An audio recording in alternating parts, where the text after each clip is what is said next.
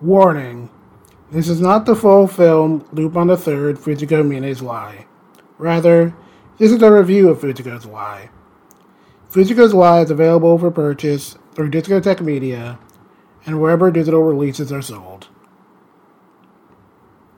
Before we begin tonight's episode, here's a reminder that the Dub Talk podcast may contain language and content that may not be suitable for younger audiences.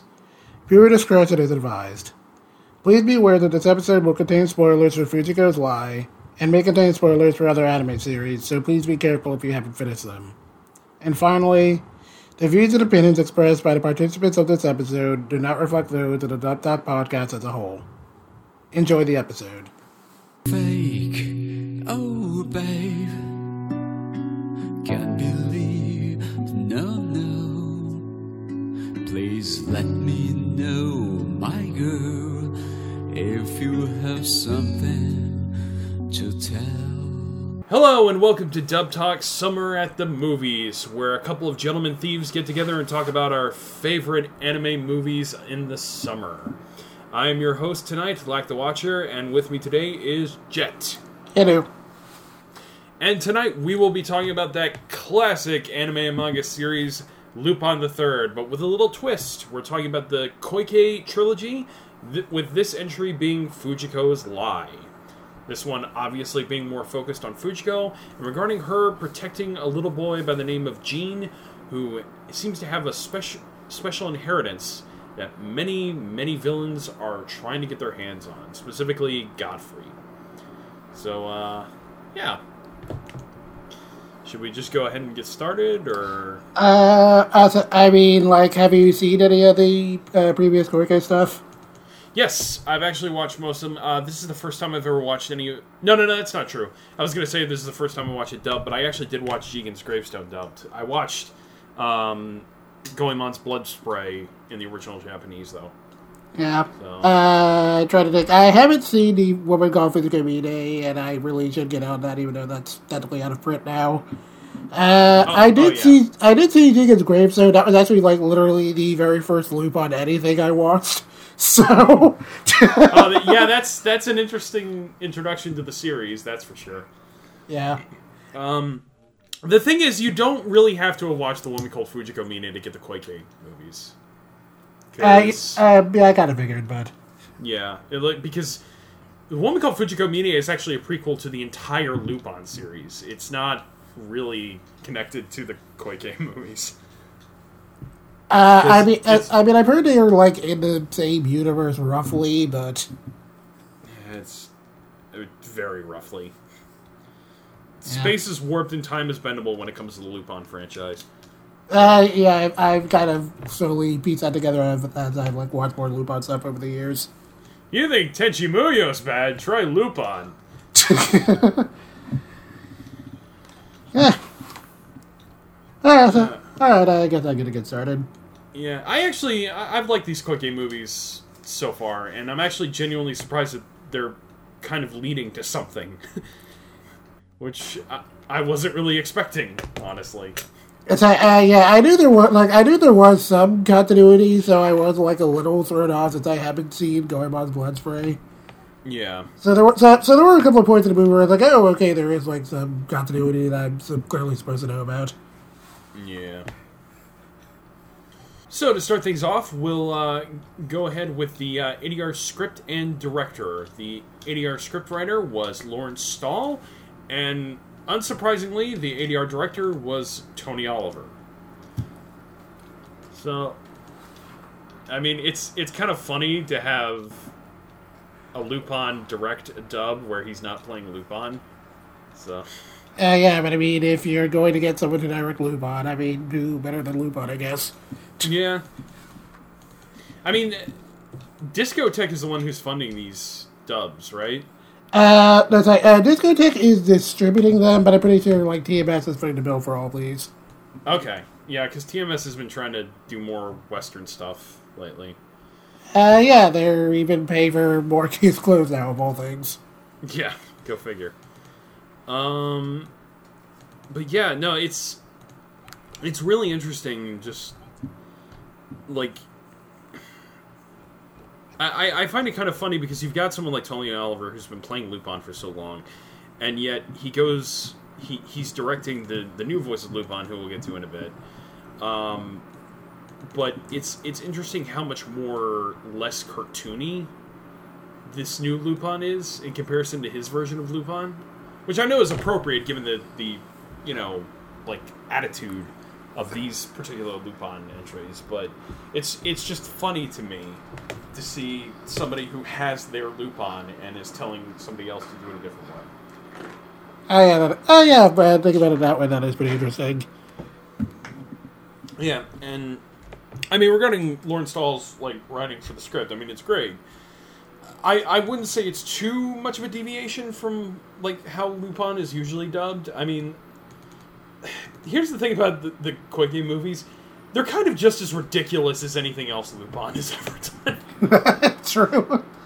Like, they're like, we're the cool, edgy Lupin, and it's just like, yeah, but you're still just as weird, honestly. Yeah.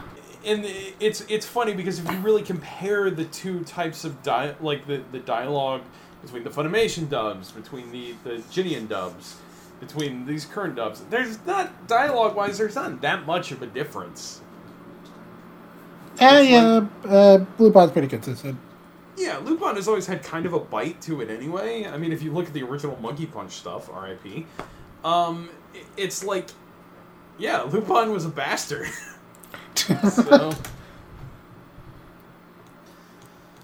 But, yeah. No, I'd say it's all around pretty strong. The one thing I will say that these movies do, or OVAs, I guess, technically, that these OVAs do is they give the actors really a chance to be a little more nuanced in their performances than we usually get for Lupin. I feel like it depends on like which version of Lupin you're talking about, but I mean, if it's like the specials, then maybe. But I feel like in like the last two TV series, like especially Part 5, you get like they get to be like a little more three-dimensional. I'd say that's like especially true with like. And with, like, Tony Oliver's Lupin and probably Michelle Ruff's Fujiko, they get a lot more to do with Part 5. Yeah, I mean, Part 5 dealt with child pornography, for crying out loud. Yeah, as expected of the Code Geass writer. Yeah. To be fair, Part 5 was very good. Yeah, so, I mean, I'm not complaining, it's just like, you see all the subject matter in Part 5, and then you see who's writing it, and it's like, oh, yeah, that makes sense. Yeah, no. He's always been a bit of an edgelord. As much as I love Code Geass, you know. But excuse me. But yeah, no. All around, I think the direction and the writing is very strong. You know, this one isn't that plot centric. Like, it's really not. Like there's a thing, and they have to go and it's more like a thing, and they have to protect the thing, and that's basically what the movie is. Like, it's less so getting a MacGuffin, so much as keeping a MacGuffin. So, yeah, that's true. And, I mean, that's fine. I'm not knocking the movie about it. I'm just saying that it's not very plot-centric. There's not a whole lot to the story.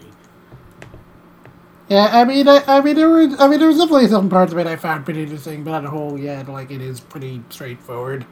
Yeah. I mean, But again, it's like an hour long, so I mean, there's only so much they can really do with it. Yeah, it was funny when I was watching this. I was like, "Oh yeah, these aren't actually movies." I forgot that. Yeah, I also wasn't expecting it to be movie length, so when I sat down, I was like, "Oh wow, only 58 minutes." Yeah. TMS is just throwing money at the wall, I guess, see what sticks. I mean, I guess something in between doing, like, yearly TV specials, which are finally coming back, I guess. And, you know, looking at it now, I didn't realize how much, like, aesthetically similar this is to Megalobox. Like, yeah, I'm bored. Yeah, like, the designs and just the way everything's animated. I didn't even think about how Megaloboxy this whole series actually was. But, yeah, alright, should we move on? Try to see. I did have like a few extra notes. Okay, yeah, sure, go ahead. So like I said before, I haven't like seen The Woman Called Fujiko Mine or, like, Goemon's Blood Spray quite yet. But, like, again, I did see Jigen's Gravestone, which was the first Lupin thing I ever watched. And everything Lupin-related since then is only, like, the Koike-verse is, again, like, on the grittier end of stuff.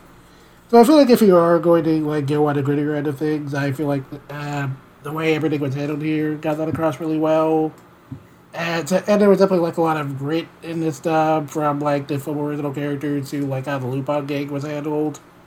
And we got a lot of that while, you know, still not being afraid to, you know, be funny every now and then because, you know, this is still a Lupin thing. Yeah. And I thought that Tony's direction kind of got all of that across really well. Same thing with Laura Stahl's script. I thought it also had a lot of grit to it, and, you know, not being afraid to spice up the dialogue in a couple of areas. Especially some of the innuendo because, you know, this is a Fujiko-centered movie, so of course there's some of that. Again, while I'm probably personally gonna always kind of lean towards the, like, TV series cast, I thought that everyone here did a really good job of kind of putting their own spin on the franchise, so definitely no complaints about anything here sounded in particular. Yeah. I mean, this is why I'm not going to be too upset if G-Kids decides to get a new cast for Lupin the 1st, because I'm just like, well, it's... Lupin has had so many different actors that nobody. Yeah, I'm kind of half and half on that. Like, it wouldn't be like the end of the world, but I feel like we kind of have gotten to the point where we have like a consistent Lupin cast. So it would be nice just to like have that used. No, don't get me wrong. If they get the Jigen cast, I will be all for that. I'm not going to be like, no, don't get it away from me. But I'm just like, there's no sacred Lupin. Well, even then, I want to say Michelle Ruff is the sacred Fujiko, but even then, that's not true considering what we're talking about here. But at the same time, it's like, nobody is sacred in the Lupin dubcast, so it's not going to necessarily bother me if they don't do that, you know? Again, it's like, it won't be the end of the world if they, like, don't recast everyone, but I would just, like, kind of prefer it. Yeah. So, just because it would be kind of nice to do the TV cast if they were shooting with something that big, so...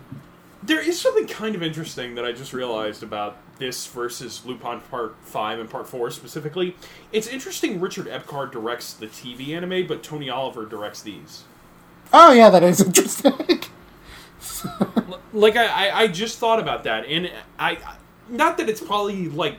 Not that there's really any real reason behind it, but it does seem like something I would be interested in knowing why that is. Well, I know Richard Epcar has, like, his own recording studio, and that's, like, where the TV series was done for, like, whatever reason. Right. And then these were done at Bangzoom, and Tony Oliver does work at Bangzoom all the time, so I guess we're like, well, hey, just give it to him. Tony Oliver is Bangzoom. No. And I guess we're like, well, he's here, he knows Lupin, just give it to him. Yeah, exactly. No, it's great. It's cool, and it's kind of cool to see you know, veteran Lupin help the new class out. Basically. Yeah. I don't know. Like, I don't know if he like directed Jigen's Gravestone, but I mean, I would guess so. But yeah, I could check that real quick. But okay. So should we go ahead and move on to the cast? Oh, sure. Okay, so we're just gonna start off with with the henchmen, and that would be for this. It would be Randy, Hugo, and Carla, if I'm unmistaken. Not Randy. Randy is dead, actually. Oh, that's right. Yep. Okay, so it's just. I think Hugo, Bradley, and Carla. Hugo, Bradley, and Carla. Okay, yes. So, yeah.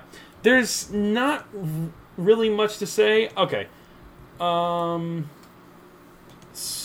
yeah. So, Hugo is voiced by Bill Millsap, sorry. Bradley is voiced by D.W. McCain, and Carla is voiced by Caitlin Golt. So there's not very much to say. the characters don't necessarily do that much. I mean, how would you put it? Of these three, I mostly really remember Caitlin Golt's character.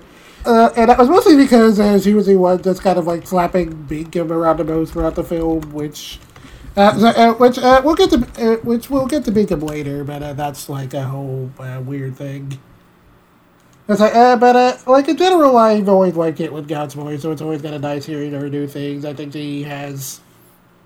I just kind of black out. She always has like this very mature side to her voice. It comes across really well. And I like that, you know, like with everything else in this film, there was kind of like a little bit of grit to it here, so... And so it kind of matched with the overall tone this film was kind of going for. The other two, I'm sorry to say, like, I don't remember too much of them. Like, I know they got to do some... I know they got to do some fight scenes with Lupin, which were pretty interesting, and they, like... And all three of them actually got, like, really close to killing Lupin, like, by getting him into a car crash and then had to, like, hold off the last second. Yeah. That was just like, I think this is, like, the closest I've ever seen anyone actually come to killing Lupin. I mean, there was, what's his face in part 5, but... Yeah, well, I mean, Mamo, too, technically, but... Yeah. Yeah, no, I mean, I don't really have that much to add, honestly. Henchmen are never a great source for, like, standout voice acting. They sounded fine. Henchmen can be fun when they have, like, enough to do, but again, this is, like, an hour long, so... Yeah. You have anything else to add? Not all that much in particular, again. I only kind of really remember Caitlin Jones' character. No. Right, yeah, Carla is really the only standout. Usually female henchmen are the standout anyway. So. Alright, so we'll move on. So next we are going to do the two more main villains, at least one of them is definitely the main villain. We are going to do Godfrey and Bingham. Godfrey is voiced by Danny Katiana, who you may know, he's actually under a stage name for this. So, but his voice you may recognize from Naruto and Gundam. He's more of a screen actor than he is a microphone actor. But he's done some stuff here and there for like Bang Zoom and the like in California. And Benkum is voiced by the one, the only Billy Kametz, who. There's plenty of things you may know him from, but the first thing that comes to mind for me is, of course, Josuke Higashikata. Yeah, and I guess, like, more recent Toonami venture, you have, like, Rui for Demon Slayer. Yeah. And he's also been in stuff like Serious Jaeger... right. One of the most cursed shows to ever exist, Sword Guy the Animation. He was the lead in Fate Extra, which is probably the one Fate thing I would absolutely not recommend to watch. Oh yeah, I forgot he was in that. Yeah, that was like maybe like the second. I think that show was like his second lead role. And I think that was like by that point. When I heard he was playing Josuke, I think I was like, wait, the guy from that Fate thing? See, the first thing I heard of him was Sword Guy, and he played a character that was like, kind of a jock. So when I saw he was kind of Josuke, I was like, okay, yeah, that makes sense. Yeah. No, I mean, like. And of course he's great. He's great as Josuke, but we're not here to talk about JoJo. So, but regarding both of them, they both sounded fantastic. Bingham is an interesting type of villain, especially for Lupin, because he's this kind of, you know, soft-spoken, like, monstrous villain. And, you know, we've got characters like Mamo, but Mamo was more of a Machiavellian villain. You know, he wasn't this weird, like, Bleach-esque type villain that Bingham is, you know? Yeah. The Rika's whole design in general is just kind of, like, weird and almost cursed in a sense. Yeah, I mean, like, as much as I like this, I do have to admit he feels a little like a fanfiction-y villain. You know? Like, I don't know if he fits the Lupin aesthetic very well. Yeah. I remember when I first saw the trailers for Fujiko's Lie, I was like, this guy is the villain? Yeah. Yeah, I gotta admit, like, when I saw this character and I heard Billy Kametz's voice coming out of his mouth, my immediate thought was, like, okay, so this is what would happen to Rui if he just, like, grew up to be a meth addict. And yeah. And again, I'm, like, so have you seen any Demon Slayer? Demon Slayer? Yeah. Like, the design, it literally just looks like, okay, what if Rui just, like, grew up to be a meth addict? But it's just, like, literally the character design.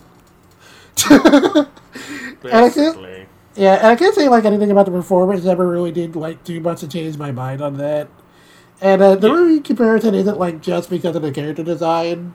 I thought that like Billy's acting here kind of also reminded me a lot of how he handled that character. Well, he plays him like a petulant child in a lot of ways, which is good because that's kind of how you're supposed to play a character like this. It's very like very deep sounding, but also kind of very childlike. And it kind of makes it sound really unsettling, but also kind of... But there's also just kind of a little bit of a rasp to it that just kind of helps you dial up the creep factor, and I really appreciate that, and that's a nice time. Because he's a snake. He's a snake guy. So... Yeah. Yeah. I don't know. Like, Billy does the best with this character. I don't hate Bickham. I think he's fine. He's a weird thing to do for Lupin, is all. Even for the Koike movies. Yeah, yeah. I mean, he did have that whole like weird like fake cursing people thing, which was definitely kind of a thing that stood out to me immediately because like as weird as the Lupin franchise can get sometimes, like at least from what I've seen of it, it does kind of seem to follow like the Scooby-Doo rule of like not actually embracing anything supernatural outside of like maybe every now and then you'll get like one ghost, but that's kind of it. And there was that weird balloon man with the penis that tried to attack Fujiko in Jigen's Gravestone. Oh yeah, that was a thing, wasn't it? Yeah, which I remember thinking back then, even like this is weird for Lupin. Yeah, honestly, that's weird for The Woman Called Fujiko Mine. For as crazy as that series got, it never did anything like that. Oh wow. So literally, like, as soon as I saw that, I kind of figured, like, okay, there probably is some, like, actual explanation behind how that whole cursing works. And it's like, oh, okay, so there's, like, some weird science that doesn't, like, actually hold up at all, but, like, okay. Yeah. Okay, we'll move on to Godfrey now. I actually did have, like, a little more to say here. Yeah, much more traditional Lupin villain. So I did have like a couple more things on Bingham. Oh, okay, yeah, go ahead. Specifically in that while he didn't get like too much characterization, since again this whole thing is like 58 minutes. What we do get kind of paints him as, you know, being a whole like psycho assassin murder child who doesn't really know too much beyond like following orders. So when he sees Fujiko and Fujiko like pulls a Fujiko, and there'll be more of that later.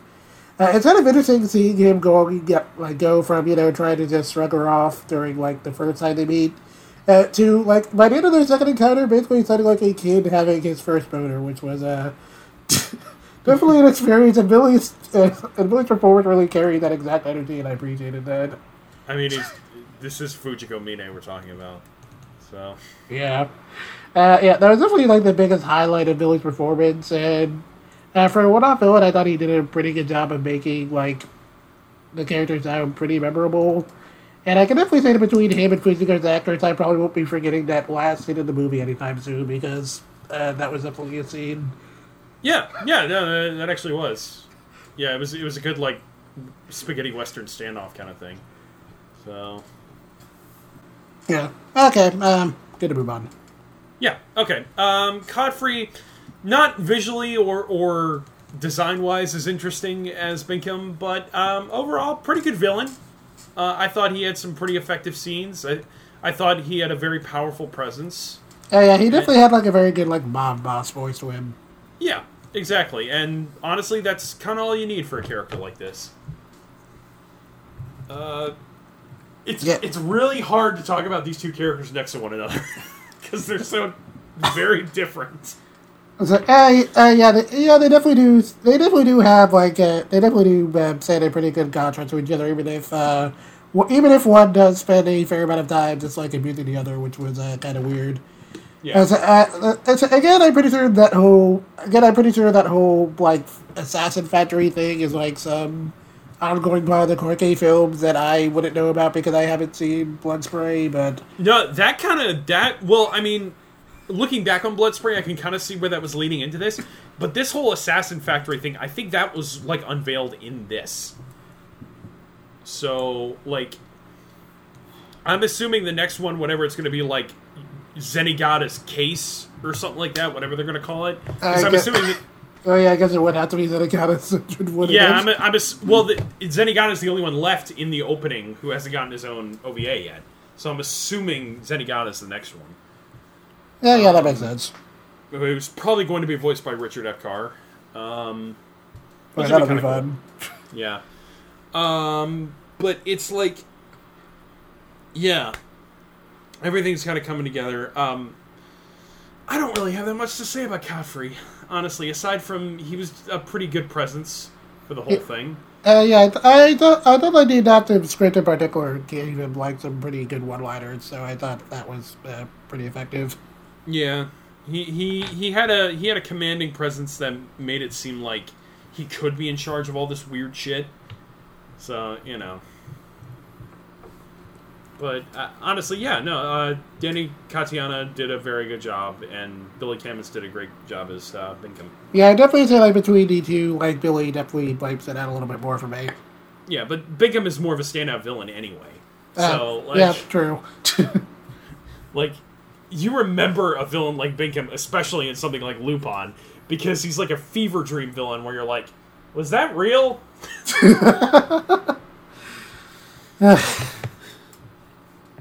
Alright. Do we want to move on to the more like significant characters? Yeah, let's go. Okay. So next up we're going to talk about the kind of tertiary but very, very connected to the main character's characters. This is going to be Randy... the father and Gene the son. Randy the father who goes missing, and Gene the son who is basically taken in by Fujiko during the time. Randy is voiced by Ben Lepley, who at this point would probably be best known for voicing a Mime Mask, right? Yeah, that kind of is his big thing. Yeah, I'm not really seeing anything else that really stands out. He did some voices in Ghost in the Shell, SAC 2045, and Fire Emblem, but everybody's done Fire Emblem, so. That does seem like it's basically a rite of passage for Kelly actors now. Yeah.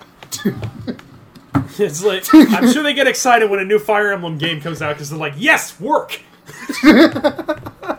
And Jean is voiced by Erica Harlacher, who has many credits to her name. And Takamaki from Persona 5, Elizabeth from Seven Deadly Sins, Kurapika from Hunter x Hunter. List goes on and on and on. Anything else that really... Ruler, Jeanne d'Arc, and Fate Apocrypha. She's Videl in the California Super Dub. That dub did exist. I do kind of wish that had more episodes. Yeah. I was actually kind of interested in listening to the California Super Dub. I did see like some clips of it. Lex Lang was a weird Goku. Yeah, I don't know why they picked Lex Lang. Katie Tang was like a pretty decent choice for Vegeta. I was both surprised and like kind of happy they chose to go with Derek Stuff and Princess Frieza, because it's like, yeah, if you were going to pick a Cali actor to do Frieza, he would definitely be the one to do. So. Yeah, pretty much. Oh, and of course, Violet Evergarden. How could I forget Violet Evergarden? I think that was the one that I was like, wait, there's one left.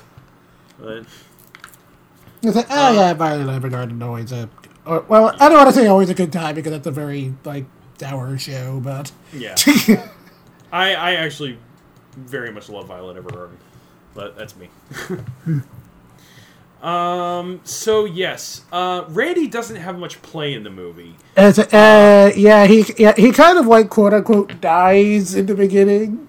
Yeah. And then you find out he's like been alive this entire time because Fujiko has been playing the long con. Surprise, bitch! Bet you're going to consume the last of me.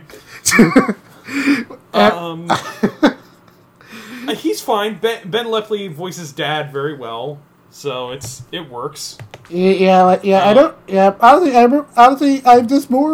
remember more of the twist than the actual performance, but yeah, but there's just nothing to Randy. He's just a dad. Yeah. You know, it's really not Ben Lepley's fault. It's just a dad character. Yeah, I mean, yeah, it's just like the whole nature of like the movie's long gone is kind of weird because it's like Fujiko helped him like fake his death, and where was he? It's like, where was he all that time? Like, how did he not realize his son was like effectively being held hostage? I want to make a disclaimer real quick, because it sounds like I didn't like this OVA. I actually did. I definitely enjoyed it. That's one of those things where it's like, wait a second.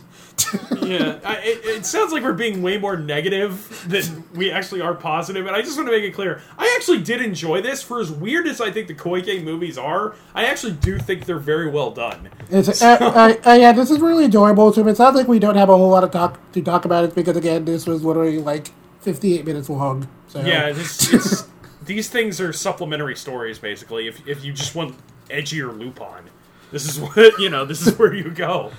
So, but Erica Harlacher is Jean. Jean is an interesting character because Erica plays him so unlikably annoying, but that's the point. Oh, yeah, definitely. And I think if people watch this, which I don't know if a lot of people did, preemptively I want to point out, if you think Jean is annoying, he's supposed to be. He's supposed to be an unlikable little shit who's constantly whining, and that's kind of the point, because that's why Fujiko is like, you need to grow up, you need to be a man. Yeah. And then, the interesting part for me that, while I, listen to a lot of Erica's work at this point, and I can point her out pretty easily, I haven't ever really heard her do Little Boys before. I mean... Yeah. Okay, there is Kurapika for her male voice, but that's a very... Kurapika's supposed to be 17, though. That's the thing that always bugged me. I always kind of thought they would cast a guy for Kurapika for the dub, and when they cast Erica Harlacher, I was like, okay, he's 17, he really shouldn't sound like that, but whatever. I can understand that because, first and foremost, Japanese was Miyuki and Sawase, so I guess we're keeping consistent with that. And second, I didn't really like that either. But more importantly, the whole thing with Kurapika in general is that his gender is supposed to be very ambiguous in the beginning, where you're not supposed to know what gender he is for the first arc or so it makes sense. You would cast someone who could sign a draft to this. Yeah, so, I get that. Yeah, I guess I get that. And I love Erica Harlacher. She's one of my favorite VAs working right now. Yeah. So yeah, I guess my point here is that I had a hard time recognizing her, which is always a very nice thing. Right, and that's great. She does a great job with Jean because he's not supposed to be likable, and that's what's kind of interesting about him. So, I didn't hate him, but I didn't love him either because he was annoying. I thought he did a good job of making him, come up as confused and helpless and generally kind of whiny a lot of the time. But I thought Erica, did a good job of making all of his eggs through the film feel pretty believable. Since, again, as far as he knew for most of the film, he thought his dad was dead and that the lady who was trying to stand in for his mom very clearly wanted to take advantage of him.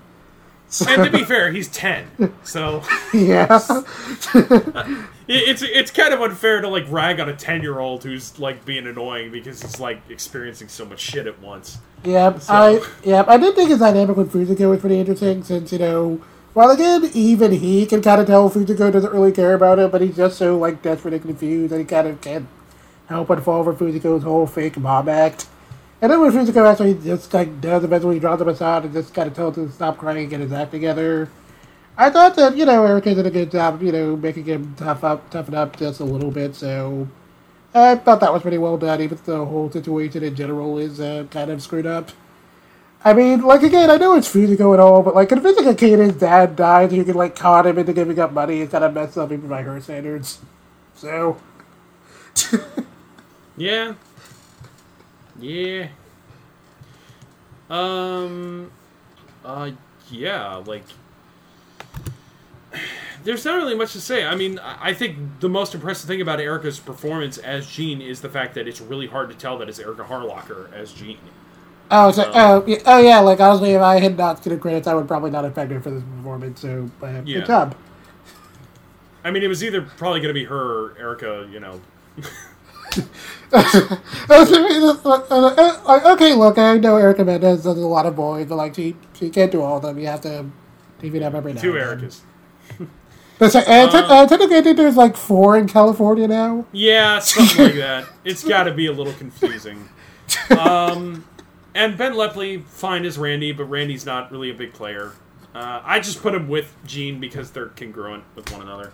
So, but yeah, no, it's all around 2 good, strong performances, and Erica does a great job with the character. All right, do we want to move on to the 2 boys? Yeah, let's go.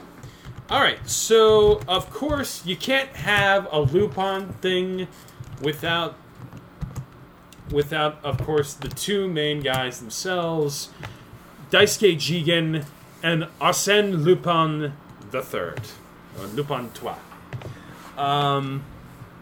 Anyway, Arsène Lupin the 3rd, his role is reprised by Keith Silverstein, and Daisuke Jigen is actually supposed to be uncredited for his role in this one. So we are going to respect the actor's wishes, and we are not going to be mentioning him by name, but we will still critique his performance. So, why don't we start with Jigen?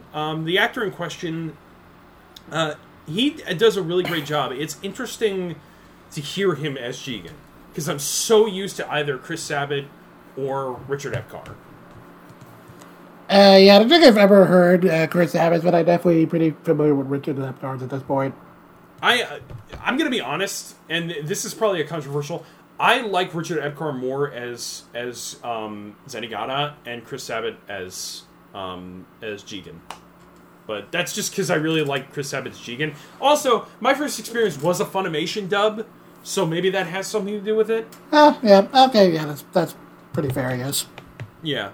But Michelle Ruff is always the Fujiko. As much as I like the actress who plays Fujiko in this. But basically she's just doing a Michelle Ruff impression. We'll get to that. But yes, Jigen doesn't have a ton of play in this one. But at the same time, I think it's a really strong performance. I think the actor brings coolness to Jigen, which is something you really, really need. And it's a voice that fits Jigen, I would say. Let me see where my notes are for this. God. Yeah. Oh, yeah, I also really kind of like the voice. I'd say that kind of, like, next to, like, Fujiko's actor, I thought, Jigen's was, like, probably the biggest dead ringer to his counterpart in the TV series. I mean, like, he sounds, like, a little more youthful than Richard Epcar's, but it's still Jigen, so it's still... It still sounds a lot like a jaded old man who just kind of, you know, seen just about everything. Yeah, I mean... yeah, I don't know if I necessarily agree that he sounds a lot like Richard Epcar, but, again, I think the voice works for Jigen. Oh because yeah. Like I said before, none of the actors in Lupin dubs are sacred. Like, you can interpret the... Personally, I think one of the best dubs, at least from what I've heard... is one that was done in England. Like, I won't go into too many details, but if you know anything about, like, Lupin dubs, you probably know what I'm talking about. There was a few dubs, like Lady Liberty, that were done by an English dubbing company, and the actors were really, really well cast. Like, everybody sounded the way they were supposed to sound. So... But anyway. Cool. I might actually check that out at some point. Yeah. I mean, I've heard enough different Lupins that I guess it's probably worth checking out. Yeah. I really like Jigen's actress here. Jigen's actor here. I thought he did a good job of, you know, getting across a lot of Jigen's, you know, kind of wisecracking attitude as he kind of starts at some of Lupin's antics while still, you know, kind of playing along with them. And I kind of like that whole, bit where like he and Lupin kind of give a hand to Fujiko after he gets captured, and like, and then like Jigen's reaction was especially on brand because he just spends the whole time wondering why they're going through all that effort when he knows she's just going to backstab them at the very first opportunity. And sure enough, as soon as they get to the hotel after that, she just kind of ditches them, and I thought that was pretty funny. Yeah, well, that's Fujiko. So. Yeah. I mean, I love Fujiko to death, but I do not trust her for 1 second. Oh, yeah, definitely not. I would let my heart be broken by her, but... I mean, that is basically the running theme of this movie, but... Exactly, yeah. That's Lupin's mantra right there. Yeah, I mean, I wish I had, like, maybe a little more to say on this, since, like, Jigen's obviously a pretty major franchise character, but again, for the context of this movie specifically, he doesn't have a whole ton to do outside of just helping Lupin, so... Yeah. Yeah, I mean... It's kind of funny to see, like, Lupin and Jigen be kind of jobbers in this movie. Yeah, they're very much just there to kind of help move the plot along. Yeah, and that's fun, and it's kind of nice to see Lupin not at the... I mean, he hasn't really been at the forefront of any of these movies, but the fact that he and Jigen are both kind of on equal grounding in this one is what makes it kind of fun. Yeah. So... Oh, yeah. Sorry. I was just going to say that, yeah, again, I really like this, and I definitely did dig this actor in Jigen's Gravestone, so I do think he's a very good Jigen. Again, it's just, like, in the context of this one, he didn't have, like, a whole ton to do in comparison. Yeah, Jigen has, like, literally no stake in any of this one.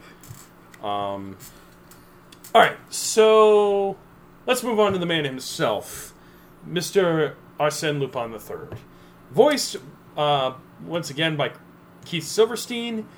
And, yeah, it's a good, like, more grounded, less cartoony Lupin. That's what I really like about Keith Silverstein's. It's kind of interesting that while Lupin's only ever had, like, maybe 2 voice actors in Japan, and the second one is really only ever because, like, the first one passed away in the 90s.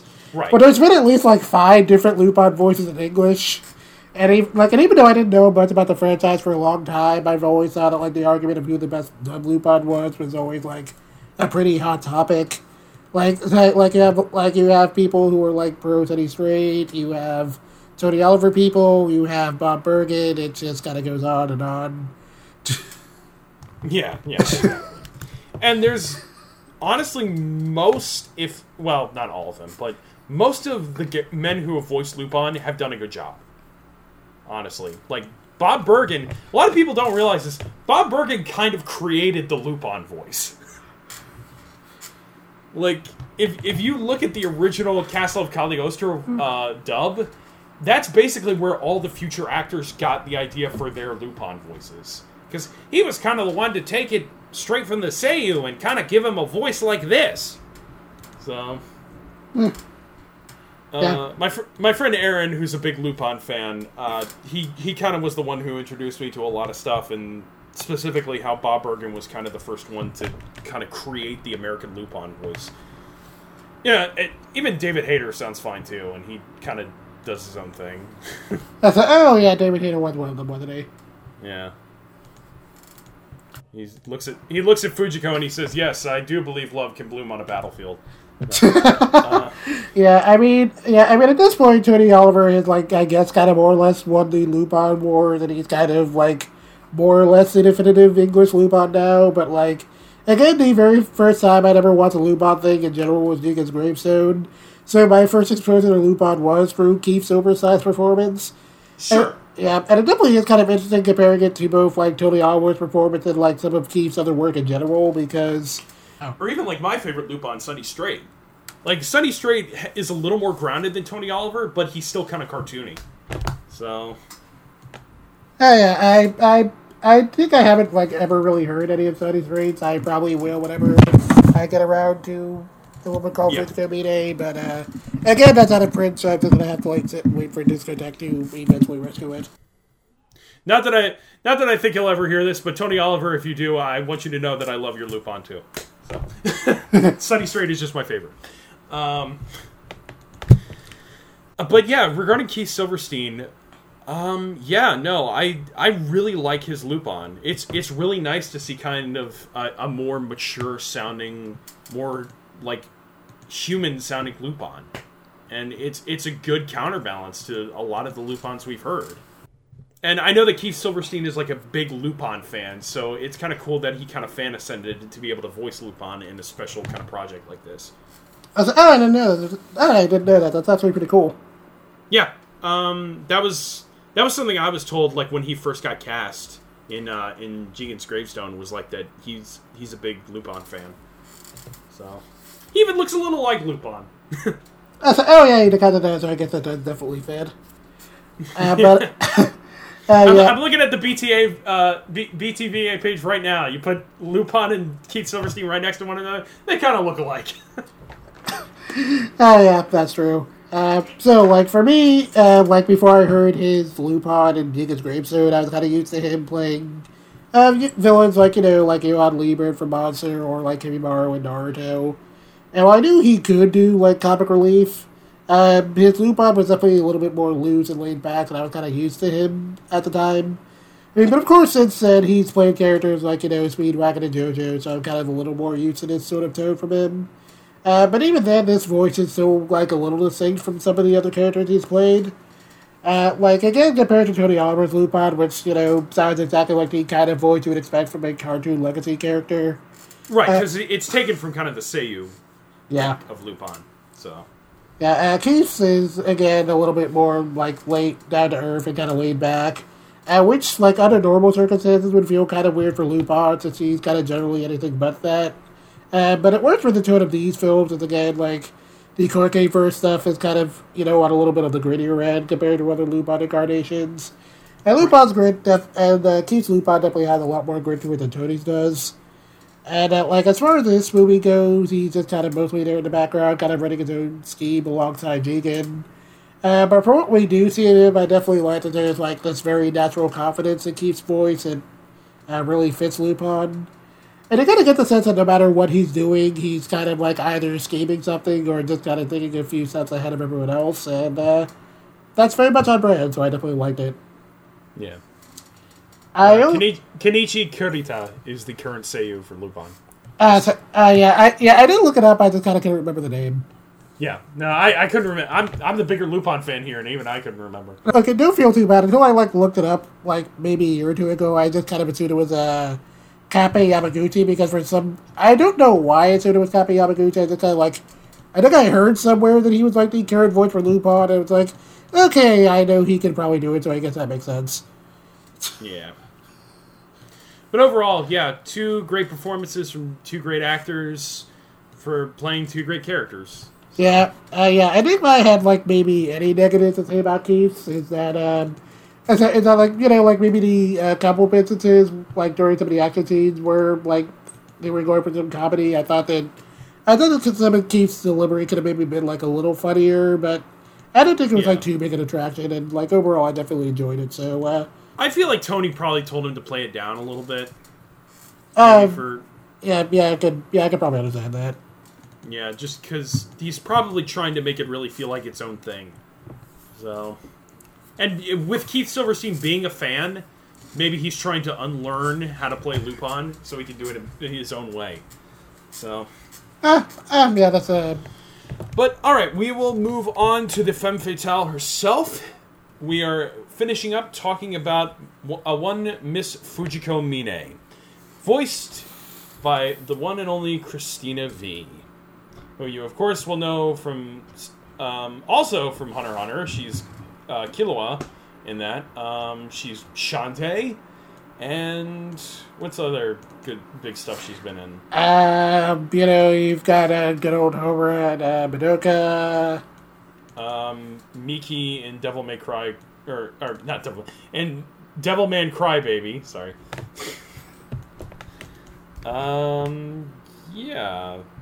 I was going to say Dora Hidora because that's on my mind since I've been watching it, but we probably aren't going to do an episode on that, so I guess I shouldn't say anything. Yeah. Oh, yeah, she's Darkness in Konosuba. That's a big one. Yeah, Sakura and a lot of the Fate stuff. Ah, poor Sakura. She deserves better. Yeah, she really does. Hawk in Seven Deadly Sins. One of her more unique roles. That was a lot of fun. Oh, yeah, and of course, for all you Miraculous Ladybug fans, she's Marinette. So. I really should catch up on that show. I've only, seen season one. Yeah. Sorry, Marinette, not Marionette. I've never watched Miraculous Ladybug, so... it's a pretty fun show if you're okay with kind of low key magical girl stuff. Yeah, no, I've always looked at it and been like, oh, I can see the appeal of this, but I've never just sat down and watched it. So, okay, so her Fujiko, it's very very good. At the same time, if you put it next to Michelle Ruff's Fujiko, I probably couldn't tell you which is which. I'm a really big fan of Christina Vee, and I can point her out pretty easily these days. But there definitely have been at least a couple of points where she was a near dead ringer for Michelle Ruff. And when I first went into her Fujiko in Jigen's Gravestone, that was probably the biggest example. Literally until she pointed it out herself, I actually kind of assumed it was Michelle in that movie. You know what? I'm fairly confident I was the same way. I assume probably my first reaction was just, oh, Michelle Ruff's playing Fujiko in this. So, but lo and behold, no, it's Christina Vee doing a remarkably one-to-one Michelle Ruff impression. I don't know if it was intentional. If it wasn't, I apologize. But it sounds a lot like Michelle Ruff's Fujiko Mine. Yeah, I didn't want to spend too much time harping on it exactly on how similar they sound because I don't think it's super fair to Christina's work here because I didn't care. Fujiko does sound a lot more distinct here than it did in Jigen's Gravestone. Yeah, she kind of had a little bit more time with the character. If it was intentional, I do want to defend Christina V's choice in impersonating. A lot of the character trope, or a lot of the just quirks that Michelle Ruff does for her Fujiko. Fujiko, Michelle Ruff based her Fujiko voice off of Marilyn Monroe. So, there's definitely that kind of personality element that, when applied to Fujiko Mine, works extremely well. So, I feel like maybe Christina kind of took that and sort of applied it to her Fujiko, and it just kind of sounded a lot like how Michelle Ruff does hers. I can definitely see that, maybe. I will say that one thing that kind of stood out to me immediately about, her Fujiko compared to Michelle Ruff's is that Christina's definitely sounds a lot more youthful and soft-spoken, where Michelle's is definitely, a little bit more mature and sultry. It kind of made the beginning of this movie a little weird because, the movie opens up with Fujiko serving as a maid and protecting a little boy, which is kind of, extremely out of character for Fujiko. And, Christina's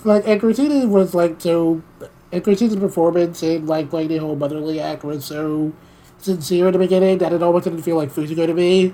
And because I didn't know exactly what this film was going for, I was kind of ready to write it off after the first couple of minutes. I kind of almost fell for it, but I was like, no. You Irene Adler bitch, you're not doing this. Yeah. But the further I got into the movie, the clearer it became that Fujiko was just, Fujiko acting out of character was kind of the point, and when it became clear that she was just pulling one really, really big long con and suffering this poor kid, we do see more of the facade drop and more of Fujiko's actual personality starts to come out a little bit. Yeah, no. As much as I've been joking about how much it sounds like Michelle Ruff, Christina puts in a fantastic performance in this dub. Do not get me wrong. It is excellent. Her acting is superb in this dub. I agree. Whether it's, that whole bit where she's, seducing a guy at, the front desk of a hotel to, get into an inn for free, or, just, Yeah. Or, just, whenever she's, interacting with Gene, trying to help him get his act together, not Christina... she handled both, the sultry side and, kind of the very, kind of down-to-earth realist side of Fujiko really well. Yeah, I mean, in the end, she did care for Jean in her own way, but I guess in a very like Fujiko way. Yeah, as much as Fujiko can feel human emotion. Yeah. Yeah, but speaking of Fujiko's sultry side, again, it's kind of impossible to talk about Christina's performance without breaking up the climax of the movie between her and Billy Kametz's Bingham. Because again, while Christina had done a pretty good job of showing how seductive Fujiko could be when she started turning on its charm during their prior fight, the way Fujiko comes on to him like at the end of their last fight, it kind of convinces him that all he really wants is her. That felt like a scene straight out of an audio porn, and Christina Vee's performance is so dripping with sex. It was really something to listen to. I may or may not have gotten into listening to that, so, yeah. Wait, what? Hold on. I lost you there for a minute. Like, what's going on? No, I think I may or may not have gotten into listening to that, so, think of that way. Oh, okay. Yeah. Well, this is Christina Vee. Yeah. So I guess that's as good an endorsement as any that he had a really good handle on her Fujiko, so yeah. Yeah, no, I love Christina Vee's Fujiko Mine. I love Michelle Ruff more. So that's just how I'm sure very few will disagree with that. Yeah, I mean if I were comparing the two, I would definitely lean more towards Michelle Ruff, but for the purpose of this movie, I also thought Christina Vee did a really incredible job here. I definitely have no complaints about how she handled it.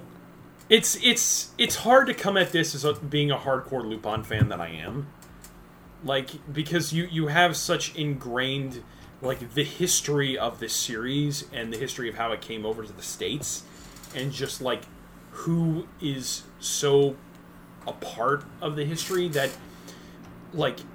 it can just be kind of strange to open up to new things when it comes to Lupin. I have no problem watching new stuff with new dubs. Like I said, if Lupin the 1st gets a new dubcast, I have no problem with that.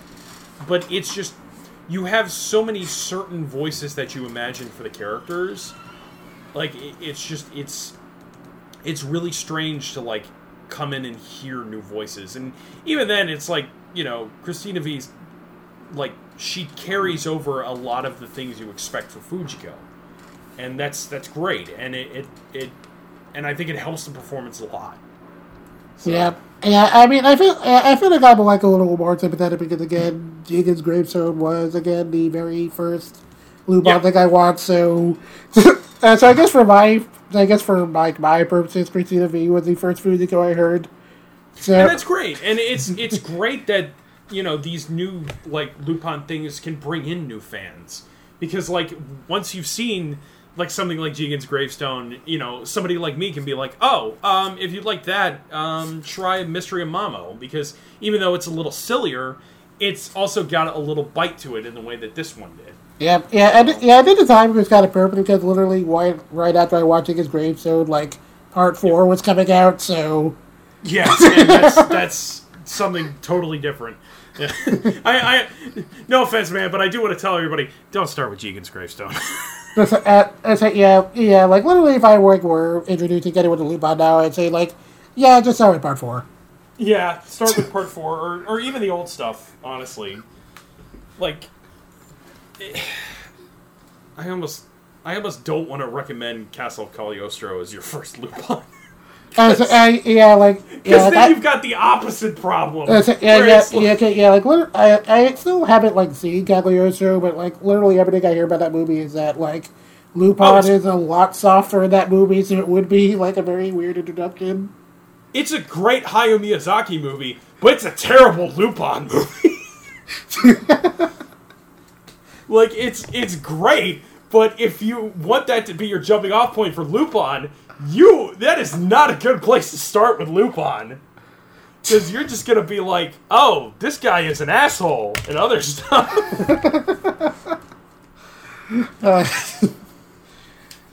Well, that's the joy of the franchise, I guess. Yeah. With that, though, Christina Vee does a fantastic job, and I know I've been harping a lot on how much she sounds like Michelle Ruff, and I apologize. I know that's a little tacky, and but I want to say I think Christina Vee gives a fantastic performance in this. So... yeah, so I guess it's about time to wrap this up. Yeah, I would say so. So, overall thoughts? Yeah, I really enjoyed it up to this. Yes. Yeah. I thought all the performances here were really solid. I thought Tony Oliver's direction brought the right amount of grit to this. Same here with Laura Saul's script. Again, all the performances here were pretty on point. Especially Christina Vee as Fujiko and Erica Harlacher as Jean. I thought they had a pretty good dynamic going for them. And again, I thought Christina Vee had a really good handle on Fujiko as an entire character. And if nothing else, I will definitely never, ever forget the last 5 minutes of this movie because, like, dear Lord. that is something I probably should mention, is the fact that this is Christina Vee's only third time voicing Fujiko in, like, long stretches, and the fact that she has this character down so well at this point is remarkable. Oh yeah, like and the rest of the cast too, like Jigen's actor and Keith Silverstein as Lupin, like the fact that they have these characters down so well, even this recent of being cast in these roles, is extremely impressive. But then again, they are being directed by Lupin. So that probably helps. Yeah, it definitely helps. Like, again, personally, like, the TV series cast is probably going to, like, always be, like, the definitive Lupin cast for me. But if you need alternatives, like, this is definitely, like, a very good alternative cast. I think everyone here is doing a really good job putting their own spin on the franchise. And I'm definitely looking forward to, like, seeing more coming out of this universe. I definitely got to go back and watch Blood Spray. I would assume there's only going to be one more, but I have no idea. Yeah. Because we're running out of characters. Unless the last one is supposed to be about Lupin, but I'm not holding my breath for that. So. I guess we'll see what happens there. Either way, I liked Fujiko's Lie. I thought it was fun, and I think that overall the dub was really, really good, really strong. Christina Vee does a fantastic performance leading this whole thing. Really no complaints at all. So. It's definitely worth checking out. Definitely should see it if you can. And you can definitely say that depending on how this is edited, we have probably spent more time talking about this than it would take to actually watch the movie. So. Actually, yeah. No, basically, you could put this on at the same time as the OVA, and it would be wrapping up right around the same time. So.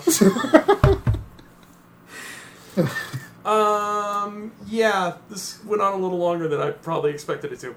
It's an hour, that's not so bad. Anyway, so yes, would you like to tell people where they can find you yet?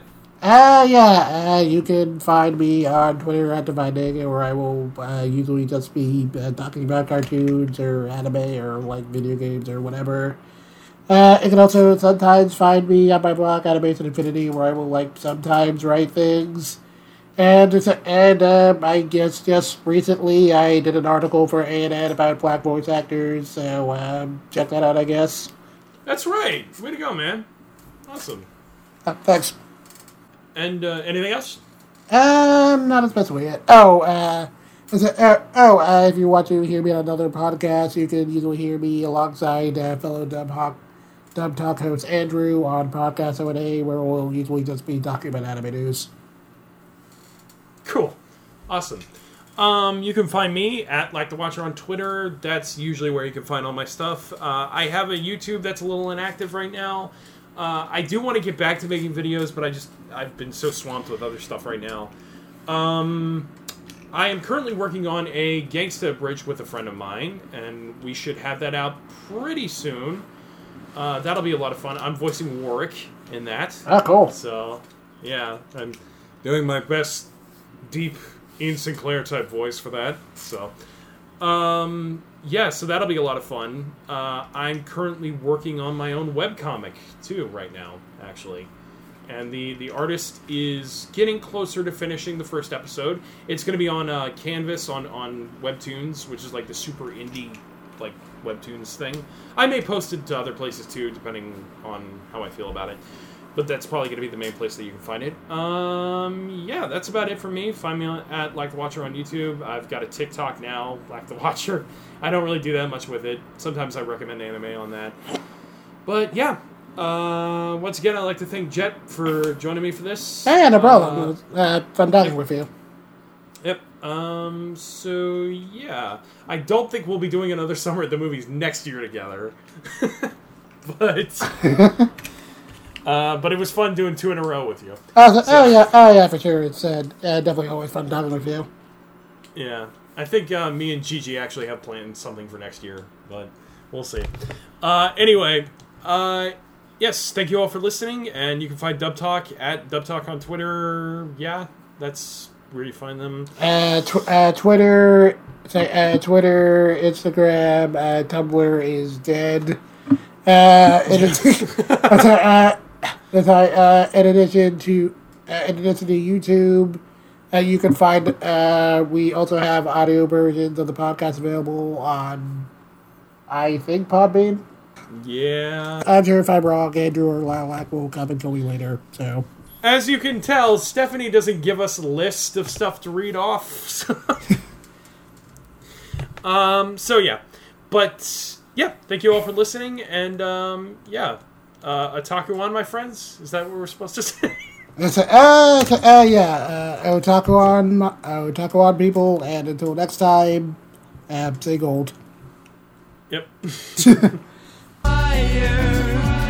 Your nature